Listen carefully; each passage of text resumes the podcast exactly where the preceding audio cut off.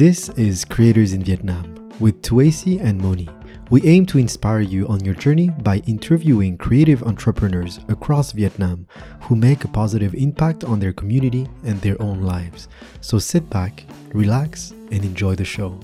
Welcome to another episode of Creators in Saigon. This is Tuasi. Today I will be hosting a very special episode because we are introducing to you our new host, Moni. Hello. How are you, Moni? So, just Very to introduce yourself, let me just read out your bio a little bit, and then we'll go deeper into a lot of the questions about you today because we want to know more about who you are and how you're gonna feel Dana's shoes. No, kidding. High expectations. So much pressure. so, Moni is a first generation Vietnamese Hungarian, born and raised in Budapest. Did I say that right? Yes. Very good.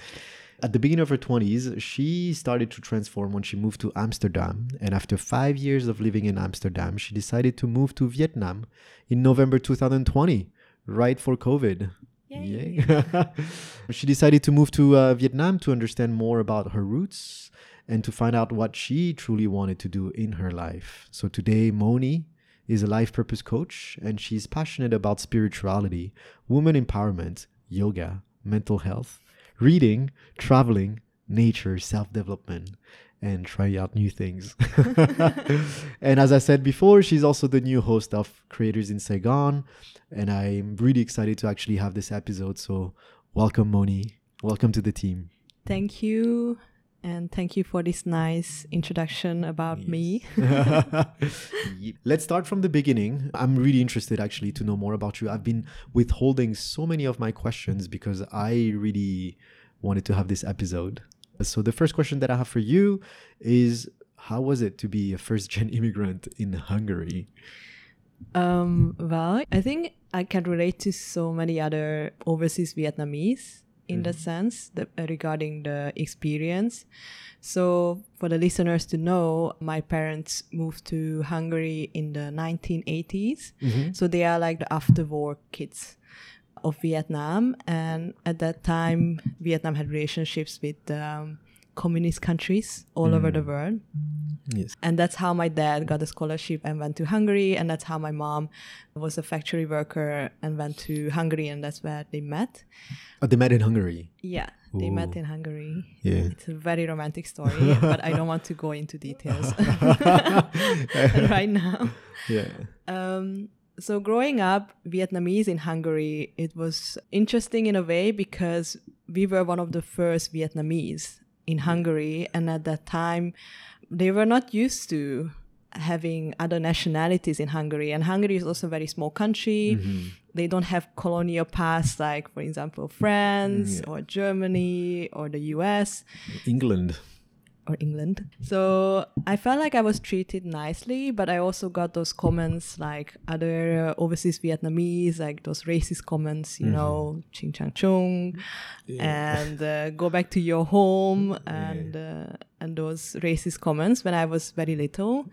But actually, when I became older, like uh, university age, I I barely got any of those comments anymore. Maybe by that time, like people got used to having the Vietnamese community uh, among them. Actually, I have more questions about your parents. I didn't know anything about this whole agreements between countries. So, did they have a choice of country, or it was more so like you're going to this country to work for this company? According to my parents, they said like they were just assigned Yeah. to the country. So it wasn't That's like a dream country. It was like we're going to Hungary. We got the green pass. No, it was like I'm assigned to this country and I'm gonna go there to Yeah. build a new life. But not building a new life necessarily because uh, I, I think at that time the contracts was always like you go there, you study, and then you go back to Vietnam. oh, And my dad got a scholarship yes, uh, to study in Hungary. And before going to Hungary, he, he studied Hungarian in Vietnam Oh, wow. for two years. okay. Um, and then he was like a top student of his village, and that's how he got the scholarship. And my mom, I think you just sign up and then they assign you to one of the countries and you go. And at that time, Vietnam was very poor after the war. Yeah. Um, they didn't have jobs, there was not enough food. So it was a great opportunity for them actually to go abroad and then study. So it was something very positive. It was like winning the lottery in a way. Yeah, it was Yeah. like you are special that, Yeah. that you could go. It's I like. Yeah. it's I, I should have your parents on the on the interview, but did they know that they were going to stay their whole life there? Because they're still in Hungary at this point, and they're not planning to come back to Vietnam. no, no, I don't think so. Yeah, so they didn't know they were going to stay the the rest of their life in Hungary, or I'm not so sure. They went there, I think, with the idea that they're gonna come back, Mhm. But they just saw so many opportunities Yes. actually after the transition that they decided to stay Mm-hmm. and doing hustling, different kind of jobs, and I see. I think the listeners kind of know Yeah, what I'm talking about. and yeah, they work day and night to not only support their own family, like our little family, but also the family at home in Vietnam. in Vietnam. So you're originally your family is from Hue, central Vietnam. Is that right? Uh, my dad is from Hanoi, Okay, and my mom is from Hue. So mission accomplished. They managed to protect the whole family. Yeah, it Yeah. was a mission accomplished. So Very I good. I completely respect how much they achieved Yeah, by coming from nothing yeah. to actually earn such a stable life Mm-hmm. for for our family. So I never had any issues with not having anything in my life. So they always provided me everything that I needed in terms of necessities like food, mm-hmm. clothes. I could also do extracurriculum activities, anything that I wanted. I don't know, doing badminton, tennis, swimming, mm-hmm. anything like that. So you would consider your parents to be part of your support system. Yeah, Okay. they were like a huge part of my support system and Still to this day? Kind of. in, in You different. Uh, you know, Vietnamese uh, families, they are really invested in their children's life. And even though I'm 29 right now, they still very invested in my life. yeah, I understand that. So how was it to balance the two culture? It was challenging. Yeah. Imagine that when you go home, it's like little Vietnam. Everything is Vietnamese. I have to speak Vietnamese. The whole decoration is Vietnamese. Mm-hmm. And my parents' habits are definitely very Vietnamese, you know, like Saturday morning, vacuuming the whole house and wake you up. If you, for them, consider that you sleep in too late, you know, you should be useful. and then outside, I was influenced by the Western pop culture on mm. TV, magazines, mm-hmm. at school. Like my schoolmates were like already dating in elementary school. Drinking was starting in, during my teenage years. Mm-hmm. So I had a really considered normal teenage life, like all the other kids.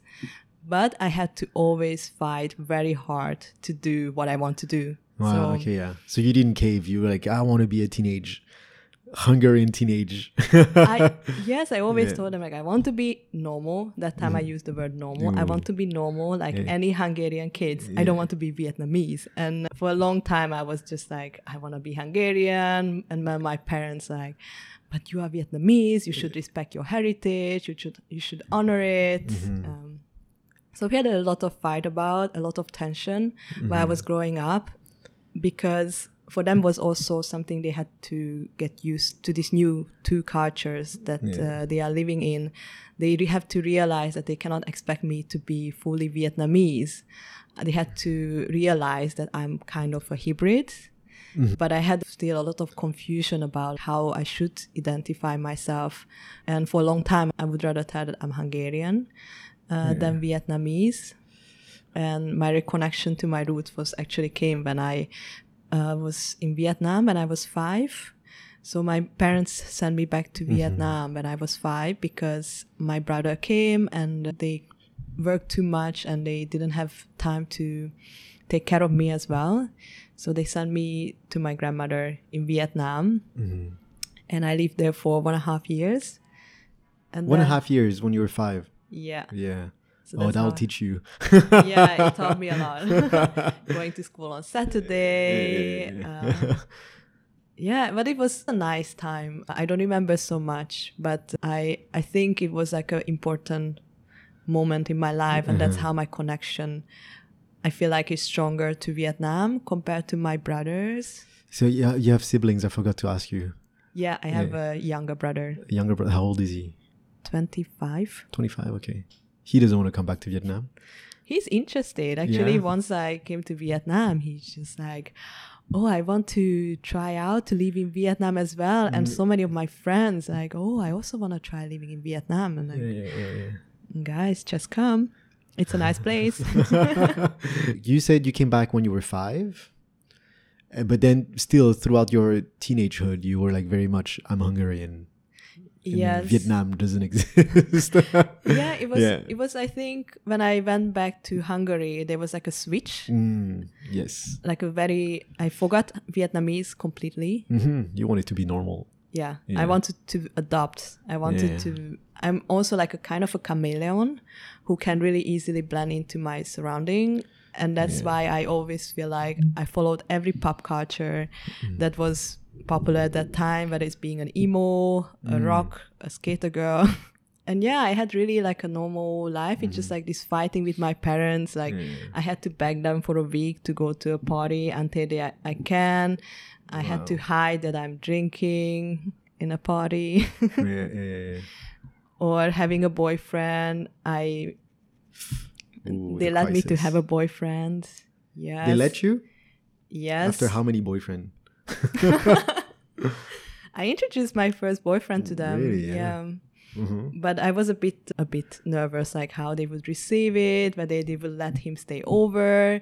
Oh wow, you asked them to you asked him to stay over. I mean like you asked your parents to have your boyfriend stay over. How old were you? 17. 17. Wow. Wow. I had to train my parents a lot. Wow. Tell the story. Well, Go ahead. Go ahead. Teenage Vietnamese girl, 17 years old, asking her parents, "Can my boyfriend was he Hungarian? yeah, he was Her- Hungarian. white, I presume. Hungarian. Yes. Okay, her white boyfriend to sleep over. How did that go? Wow.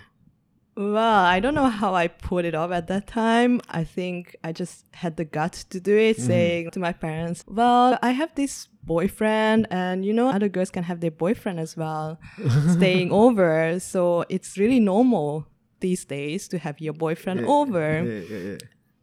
and I want him to stay over. And my parents, I think they were a bit shocked mm-hmm. at first, but they they had to realize that they either let me do it or I just somehow sneak out and do something they don't want to. Wow. Okay. Yeah. Wow. So they agreed. so they agreed, but the first time actually he was sleeping on the couch Yeah. downstairs. Makes sense. And it's funny that my when I talked to my mom like years later on and, and brought it up to her and she said, Well, you wanted him to sleep in the uh, living room. You didn't I remember you asking us clearly. yeah, yeah. When I was engaged, engaged, huh? my my ex fiance now like came to my house in Paris, and my father was like, "You two are sleeping in different beds," and I was like 31 years old. Really? 32 or something like that. Yeah. So it's uh, well done. Or my life was different in that sense. But yeah. you have to know that I'm very, very stubborn. Yeah. And when I want something, I will try to make it happen. Okay. Very good. So let's say Um, my parents tell me you can't, and I'm just gonna keep nagging them like, but I want to, I want to, I want to, and at, Okay. after a while they give up. Honestly, to tell you the truth, when I think about my life at that time, my parents are really brave. Mm, They are really brave to let me out. yeah. I have a question. So coming out of that, so we're gonna go back to identity crisis. I wanted to ask you those questions uh, a little bit after, but I think it's good to talk about it now. So a lot of the Viet Kieu that we have, or the first generation immigrant that we have on the podcast, I always like to ask them, how did you actually handle your identity crisis, and how did you manage to be just be like, okay, I'm whatever you are. yeah. So I, as I told you, like first, I really just wanted to be Hungarian, and because when in Hungary it was not so usual to see someone with double identity or double nationality, mm-hmm. and when I met someone like I said I'm Hungarian, yeah, but you don't look Hungarian. I'm like, okay, I'm Vietnamese uh, as well, and then like, oh, aha. And I always felt like it's a, an uncomfortable situation to to choose between the two or having both. Mm-hmm. And it became so much comfortable to have both when I moved to Amsterdam. When I was in this international environment where there were like so many nationalities and they were also uh, was used to having someone from different places. And then my case was also something special for them, but more like in a positive way. And they look at me with curiosity. Uh, oh, wow, that's so cool that you have both. And I started to bear down this kind of shame of being different. It created a lot of insecurity for me when I was uh, younger, when I was a teenager. And I, I let go of that insecurity slowly when I moved to Amsterdam, being exposed to friends who supported me for who I am, regardless what's my nationality. And I started to realize the strength of having two nationality Yeah. because I can mix and match Good. um, based on my preference. I can pick uh, which one I value from each nationality, and I see rather the beauty of it rather than the disadvantage of having two. I also pick up traits when I, when I was living in the Netherlands from the Dutch uh, people. And that really changed the way I see nationality. It's more like you are who you want to be. And I want to get away of the label of um, whether you are French, you are Vietnamese, or you are German, and rather like see people the way they are and also see mm-hmm. myself as Yeah. the way I am rather than in terms of nationalities. Yeah, yeah, yeah, yeah. Growing up in Europe, you're always asked to choose a label, or you're always forced that one label of not even being Yeah. Vietnamese. For me, was being Chinese, like you know, because all Asian people are Chinese in France. In Hungary as well. and it was just and very similar to you. It's only when I moved to Canada that people looked at me in, with curious eyes, with you know, and at least it made me feel alive. And so I pretended to be more French than I was actually. I pretended that I knew everything about wine and bread, cheese, and I didn't know anything about this because I grew up in a Vietnamese house. Very true what you said. Also, like when you cross the door of your house, it's Vietnam. It's a different world and you have to adapt. So very similar where you had to be adaptable, flexible, and be like, okay, I need to act Vietnamese or I need to act normal. And uh, yeah, so it's it's quite interesting. And it's it's when I was 24, actually, I just decided that I was just gonna be whichever country that suited me the best depending on the time depending like you know so when it's the world cup i'm definitely french because french are much better. But now that i'm in vietnam sometimes i'm french sometimes i'm canadian sometimes I'm, I'm vietnamese. It just depends. And it's just when it suits me the best. And then if people don't like this i don't care yeah, it's so actually it's so interesting that you mention it because I have the same. Like somehow it depends on the environment. I'm mm-hmm. like I'm more Hungarian, yeah and I feel proud of it. yeah Or in another environment, like oh, I'm so Vietnamese. I'm blending in. yeah, yeah. I think it's good that we came to this maturity. I think the m- biggest issues usually during high school when it's all about fitting in, be part of the crowd, don't be different, be normal, be the same. Mm-hmm. yeah And that's the hardest uh, period For when it comes to identity. So when you were 22, you said you moved to Amsterdam. Talk to us a little bit about that transition period. Why Amsterdam and why that move and how did you feel about it? So at that time, I really wanted to move abroad because I never had that Erasmus experience. Somehow I missed that in my life. If uh, you don't know what Erasmus is about, is that international exchange program. And I wanted to really try myself out in a different country. And I was just being a tourist in Amsterdam and I had a feeling of like, yeah, I can imagine myself living here. Mm-hmm. And when it time came the time for applications, okay, which university should I choose? I also considered France, but then the English speaking programs were really, really expensive. And Amsterdam was a really good choice. It was just a one year master program. The fee is good, the environment is amazing. And I, I kind of like the vibe of the city, of this um, liberal, free atmosphere. That's why I decided to go to Amsterdam.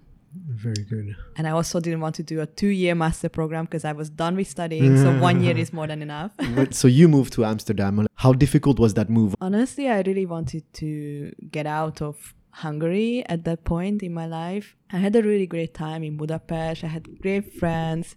Life was good. But I had this issue of okay, if I stay here, I'm gonna get a job. I'm gonna get probably some boyfriend, have an apartment, and life is over. okay. and I was just not ready for it. and of yeah. course, it's now it sounds very drastic, but at that time, that's how I thought. yeah, yeah, yeah, makes sense. I felt like if I stay in Hungary, my life is so predictable and I felt it's so boring. I wanted to have excitement and challenge and mm-hmm. adventure. And that was my main reason to, to, to move. And at that time, I was also living with my parents and I really just wanted to move mm. outside. I felt like I got so influenced by my parents, the way they raised me, Yeah. that I wanted to break free from that just to really see myself. I mean, at that time, I didn't know how much I would learn about myself mm. during that five years in Amsterdam. But looking back, like, oh my God, it was like a life changing uh, moment for me, especially because we talked about my uh, upbringing and Asian pa- parents are really invested in their children's lives. And when I was living at home, I felt like I had to fit into some kind of role Yeah, at home and also in my surrounding. I had to be that good student. I had to be that good citizen who do some kind of nice looking job and be a good daughter for my family, for my parents. Actually, I have a question about this. Uh, you're the oldest daughter. Yeah. Did you feel that pressure growing up? Because in the Vietnamese culture, if you don't know, for the audience, is if you're the first kid, the the oldest one, you have a huge pressure to be taking care of the family. And so I've met a lot of girls that were actually the oldest daughter, that was that had immense pressure growing up. So how did that go for you? I totally feel you girls. yeah. I had the same pressure. My parents were working a lot, so as the older sister, I had to take care of the household, of my brother, being proactive, being independent. You know, you are old enough, so you have to do your own lunch, help out in the household, preparing the dinner, cleaning the mm. house, and be a good model for my brother. Yeah. Because I have to be a good model, I have to also study well, Yeah. choose the right career for myself and i felt like i had to fulfill this example Mm-hmm. not only for my parents and my brother but also for the outside Mm. um, so it, in the community as well i felt like there was a lot of peer pressure not peer pressure but like a lot of comparison between the, the kids. Oh, the Vietnamese community. Yeah. It, it I think it's it's similar everywhere. The like do good so I can brag to your aunts. And it's not about you doing good really. It's about us bragging about you. Exactly. It just made me f- i always felt like there was a lot of pressure. Do you still feel that pressure not so much anymore because i made peace with it. Yeah yeah yeah for some of the oldest daughter uh, that is our audience here like what is the advice that you would give to them to make peace with it? Stop being a perfectionist.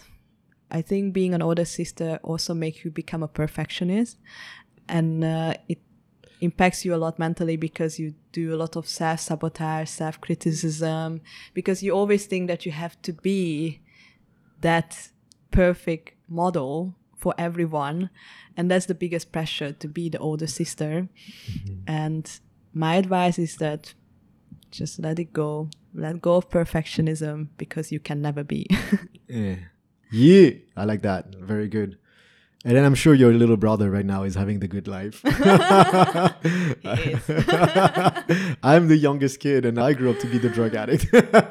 I'm like, no pressure. I was like, everything was good. I left the house when I was 19 and it was bad, you. but not as bad than my brother or my sister's life. I was the youngest. So yeah, and you don't feel the pain of paving the path. yeah, yeah. Very good advice for all the oldest daughter, the older sister out there. So, a little bit more about Amsterdam and how it influenced you. So, you went, you did only one year of master program, but you actually uh, stayed five years. So, what happened during the other four? So I, I s- decided to get a job after my uh, I finished university to really experience how life is over there. And it was really nice because uh, many of my friends from university they also stayed, so I had a nice international community, and life was really great. it was a lot of partying.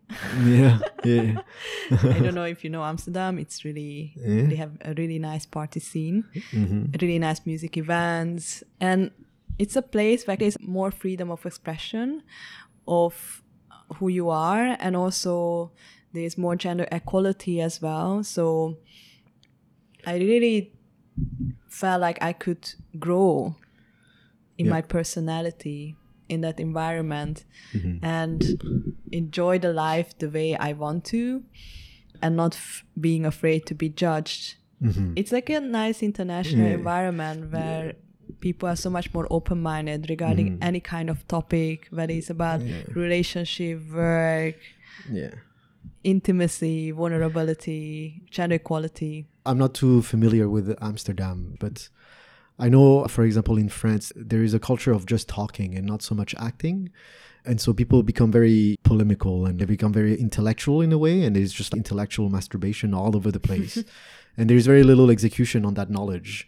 I feel like that maybe in Amsterdam there was a bit of, of a balance where people would talk, but about experience that they were living. Because you, I, I love how you said you were able to express yourself and discovered that expression.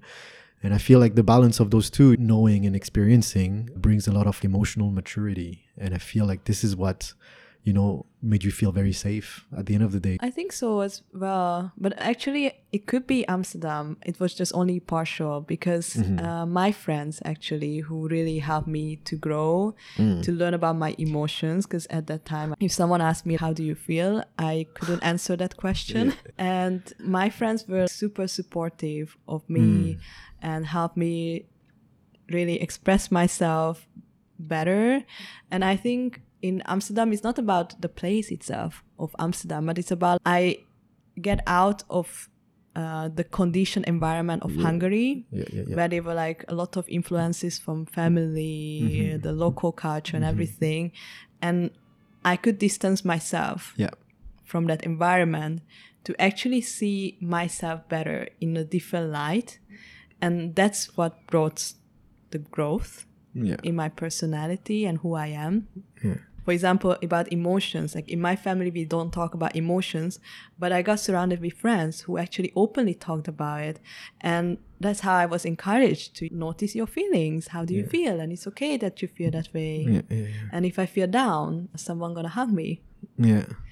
Those friends are still part of your life? Yes. Yes, good. We talk a lot about support system on the on the podcast because it's it's quite important to be able to express your emotions to the right people and for them to be able to give you space to express them and to understand them because that's the purpose of expressing those emotions. So it's good to have that support system. Yeah, exactly. So shout out to all your friends. I love you all. I feel like you're totally right. That experience brought you a lot of emotional intelligence, emotional maturity. So that's very good. Yeah. yeah i i think it's like uh, probably it's, you had the same experience or anybody else who went abroad it's really like an opportunity for us Mm. to distance ourselves of the usual environment because in the usual environment we often blind to Mm-hmm. Yeah. to our own faults or our own patterns If I compare it to my experience, I, I would say that your experience is more particular in a way that I think you surrounded yourself with the right support system. Where I went to Canada, and yes, I had that step back to where I was like, now I can be me, but I had no tools available at my disposition to express my emotions. But instead of going out and showing my vulnerable side, I decided to cave into my insecurities and pretended to be someone that I wasn't. And I got lost in that for so many years. i think Yeah. the difference is that when you go to somewhere with an intention Mm. then you gonna attract the people that you want. Like my trip to Amsterdam was not due to escapism, Yes. but it was the intention to mm. grow as a person professionally and personally. Yeah. And also when I come to Vietnam right now, it also was very intentional. Mm. Intentional for also to explore myself and grow because the people you talk about, I think it's like more like they see location as the problem yeah. Yeah. and that's why they go to another yeah. country thinking that that new place is gonna solve and then can start afresh but actually your problems are there they're just traveling with you yeah. yeah. story of my life. This is an interview about me. no, you're totally right. Escapism. I escaped France when I was 19, and then I tried to escape my problem going to Australia when I was 28, and then I tried to escape back to Canada, and it was always like you know trying to run away from the discomfort that was well within. Ah. And yet, I read The Alchemist so many times, and I was like, "It's my favorite book." Oh my god, the grass is not greener. But yeah, fuck no. I. but so true. Yes, moving with intention is super right. So well said. Let's talk about your change of life now, and you coming to Vietnam. Did you want to add something to your love of Amsterdam? Did we give uh, all the respect due?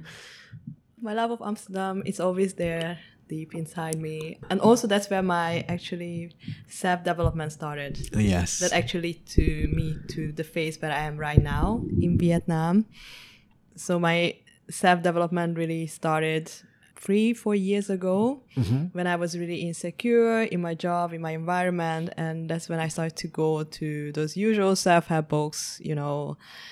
The first one was the seven habits of highly effective people. I mean, he said It was good. It was a good book. Yeah, he said really good stuff, Yeah. and and I started to follow it, and, and it did make an impact on my life. It's actually the first book that I've read too. Oh my God. Self development 10 years ago. You kind of feel like a enlightenment when you read the book, mm-hmm. yeah. but then I think it's a good start. Yeah. It's definitely a good start for, for me at least. But coming from there, I improve at work, I improve my relationships. But the biggest change happened when I had the breakup. Mm. a heartache. Yeah. It just brings up so much emotions. That's when you kind of questions, okay, why I feel this way. You also even reflect on your own life, especially if you have been in a relationship. You had an identity in a relationship and then you are, don't have it anymore. And it just all made me question myself, my life, and I have a tendency of giving myself away in a relationship that I'm now consciously trying not to do anymore. But then when I come out of a relationship, I feel like a part of me is kind of like missing Mm-hmm. because I was just not myself enough. Very true. And then after that breakup, that's when I started to meditate because I was so frustrated of all my emotions. I'm like, I don't want my emotions to be me. I want to be myself. Mm-hmm. And in that desperate scream, I reached to meditation. And that's how everything started. It's for me still amazing to see like how meditation made a ripple effect. Mhm. How did you get introduced to meditation? I was just like googling around. I mm-hmm. found a really nice article about like how someone started to meditate on mm-hmm. Medium, and in that article they recommended a book called The Mind Illuminated, which is like a very long meditation guide, like step by step. And I ordered the book. I'm just I always if I do something I go hundred percent or zero. So the same happened with meditation. yeah. and that's how it started. Every day I just sit down for two minutes Mhm. and then it suddenly started to increase slowly after a few months and now i can sit for 45 minutes. That's how i also got more into spirituality mm-hmm. yoga also got to know friends who also really spiritual. And that's when the conversation started about like okay what's the meaning of life? Mm-hmm. What's the point of chasing all those job titles all that wealth all that money and that's when I started to become more uh, connected to nature. I went on trips and I felt so much home by being in nature. And thanks to that process, that's when I started to become more myself. And also thanks to actually for a really good mentor of mine at work who also nur- nurtured me to help me to to express myself and then help me to see the limitations that I had in my mind or that's limiting beliefs about like how I'm supposed to be. For a long time I had this belief that I'm supposed to be a good daughter for my parents and being a good daughter means having a good paying job, having a life kind of figured out. yeah, yeah, yeah. Having a uh, husband, having a house was there in that. Yeah. Getting married before 30. yes, Yeah. all of that. And when I was in Amsterdam, I, I already reached a good point in my career. Mm-hmm. I had um okay salary. I could live comfortably. I could travel when I want to. I can buy all the necessities I need. And that's when I had this moment of like, okay, now what? What's Mm. next? I see. Yeah. because I So- was never the person who who want to chase like a very top position Mm-hmm. in a company. Also, the idea of climbing the corporate ladder was for me is something I felt like I need to do, but not necessarily bring me joy. Yeah. And so that led you to the decision to move to Vietnam. yes. Yeah.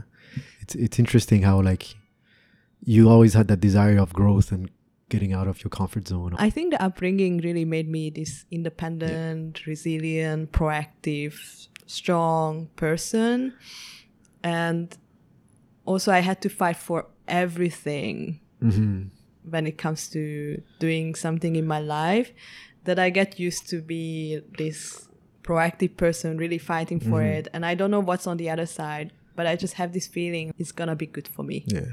My choice of Vietnam was some part instinctive. I reach a point where I'm like I'm good where I am. I'm really comfortable, and I had this thought again, like in, when I was in Hungary. Like, okay, if I stay here, it means that I'm gonna probably get another job, move up on the corporate ladder, get a mortgage, buy a house, probably get some boyfriend and husband, mm-hmm. and I settle, and that's it.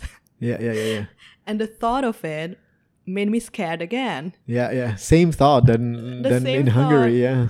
And I thought like I'm not ready for this. And I knew that I want to explore living in Asia. Mm-hmm. And I remember back then I was thinking like, oh, I would go to Singapore or Hong Kong, only most developed uh, cities. And somehow, but I heard it from other Vietnamese as well, they don't consider Vietnam as an option because we somehow think that, oh, it's a place to visit our families and that's it. Until I had an interview with a Vietnamese company uh, while I was in, still in Amsterdam.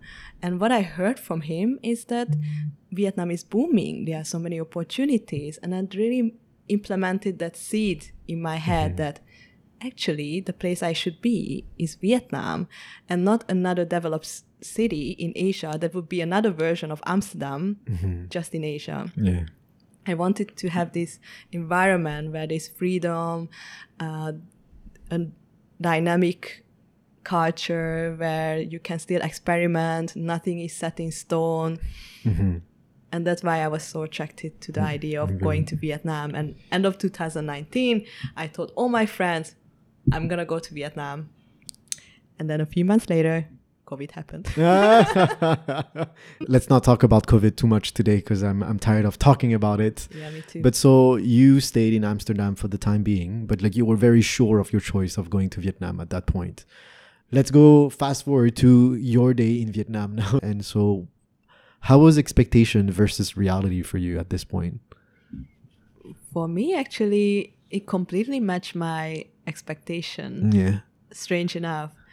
Like I just had this feeling when coming to Vietnam, like I know I'm gonna go to Saigon.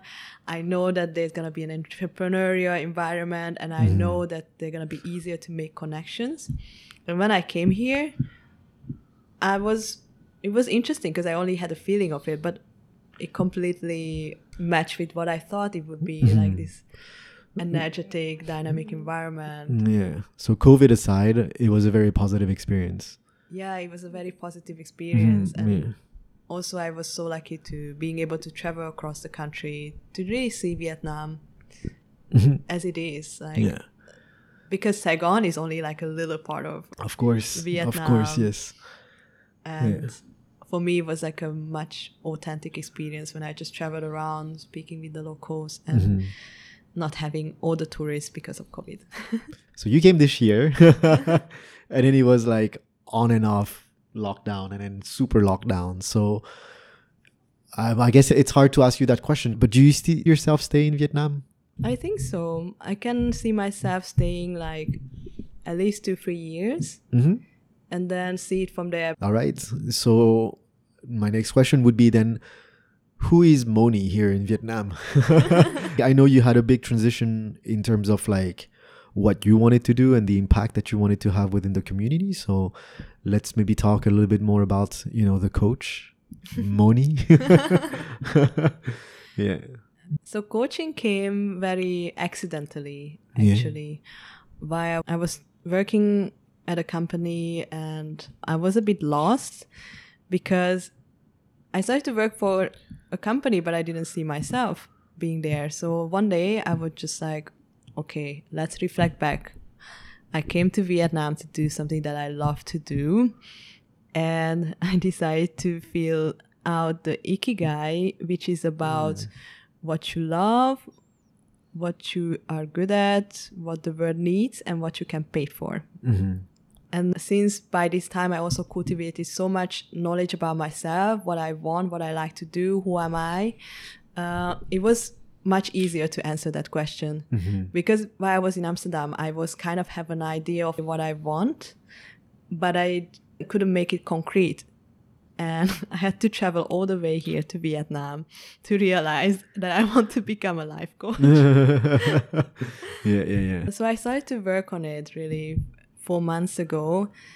And life purpose coaching came like along the process mm-hmm. because at the beginning, what I only knew that I just want to support, especially my generation.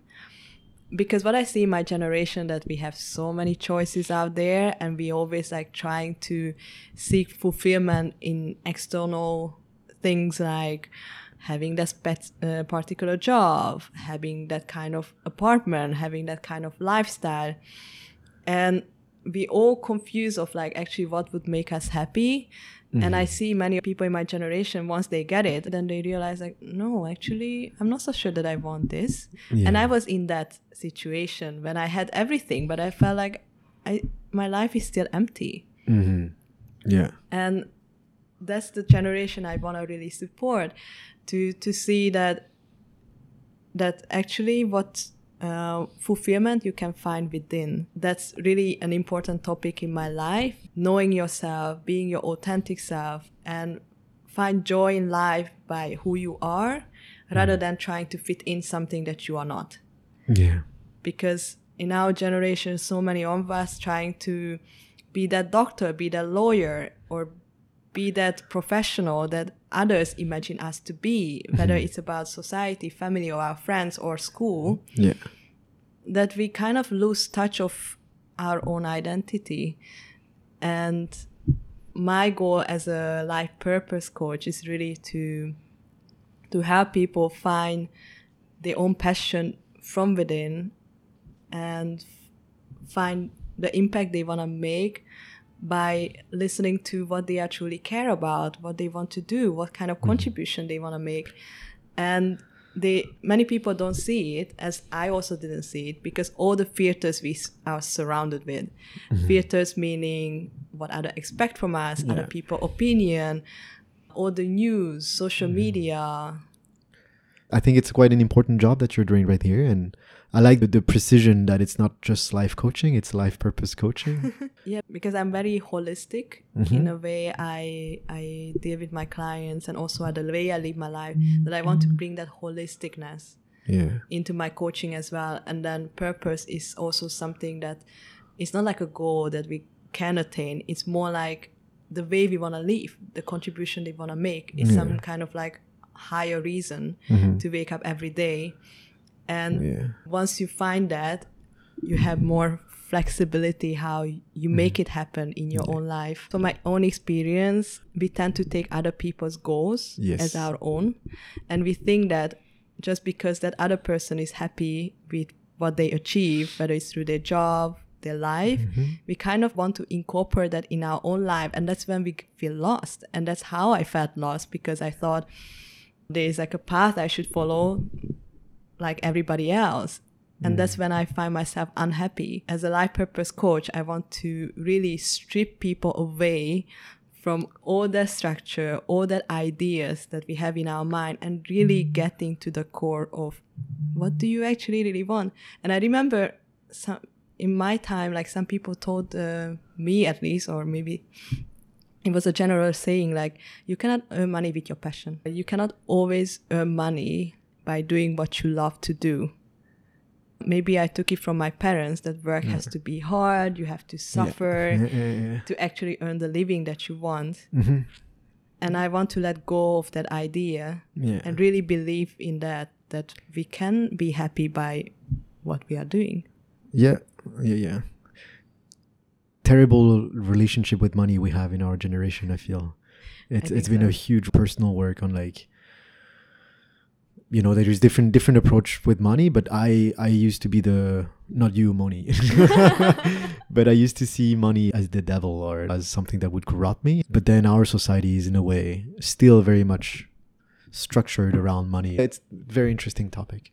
And when we want something different, we label those people who don't want to do the corporate ladder lifestyle Mm. that they are dreamers, they are weird, or they are artistic. Yeah. Yeah.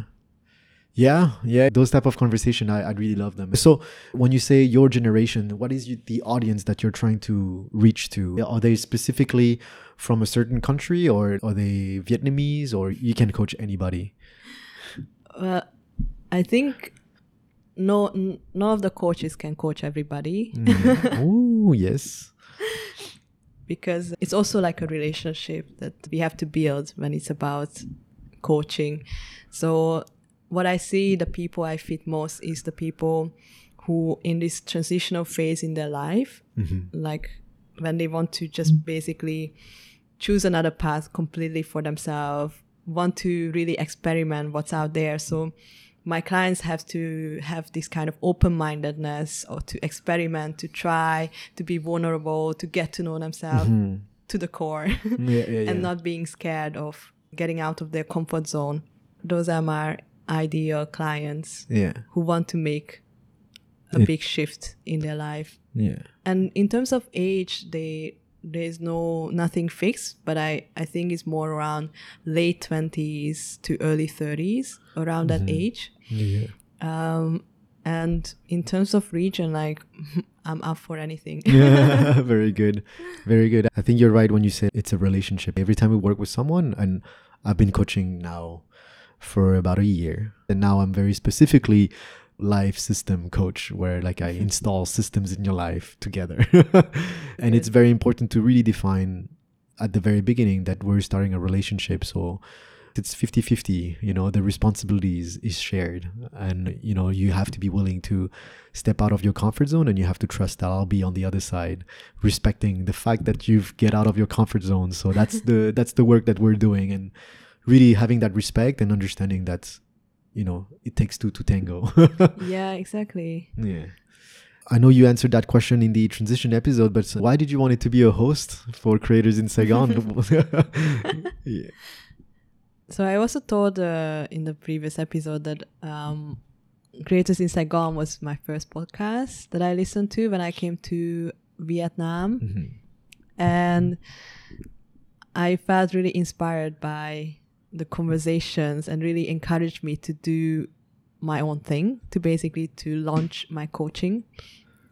And when i heard that there's a spot available i felt like it would be a very interesting opportunity because i also want what's the mission of creators saigon is to inspire others to do your own thing no matter how good at you where you or how good at you are what you are doing Mhm. you, we all start somewhere. And that's the message that creators is saigon is showing through those intimate conversations where you get to know the person. It seems now that they all figured it out but actually when they started like everything was messy. Yeah. there were a lot of doubts and fears. And i really like the human side of it. And that's what i want to also bring to the table when uh, joining this podcast to keep bringing conversation to the table that also inspire the listeners to to know that we are all humans.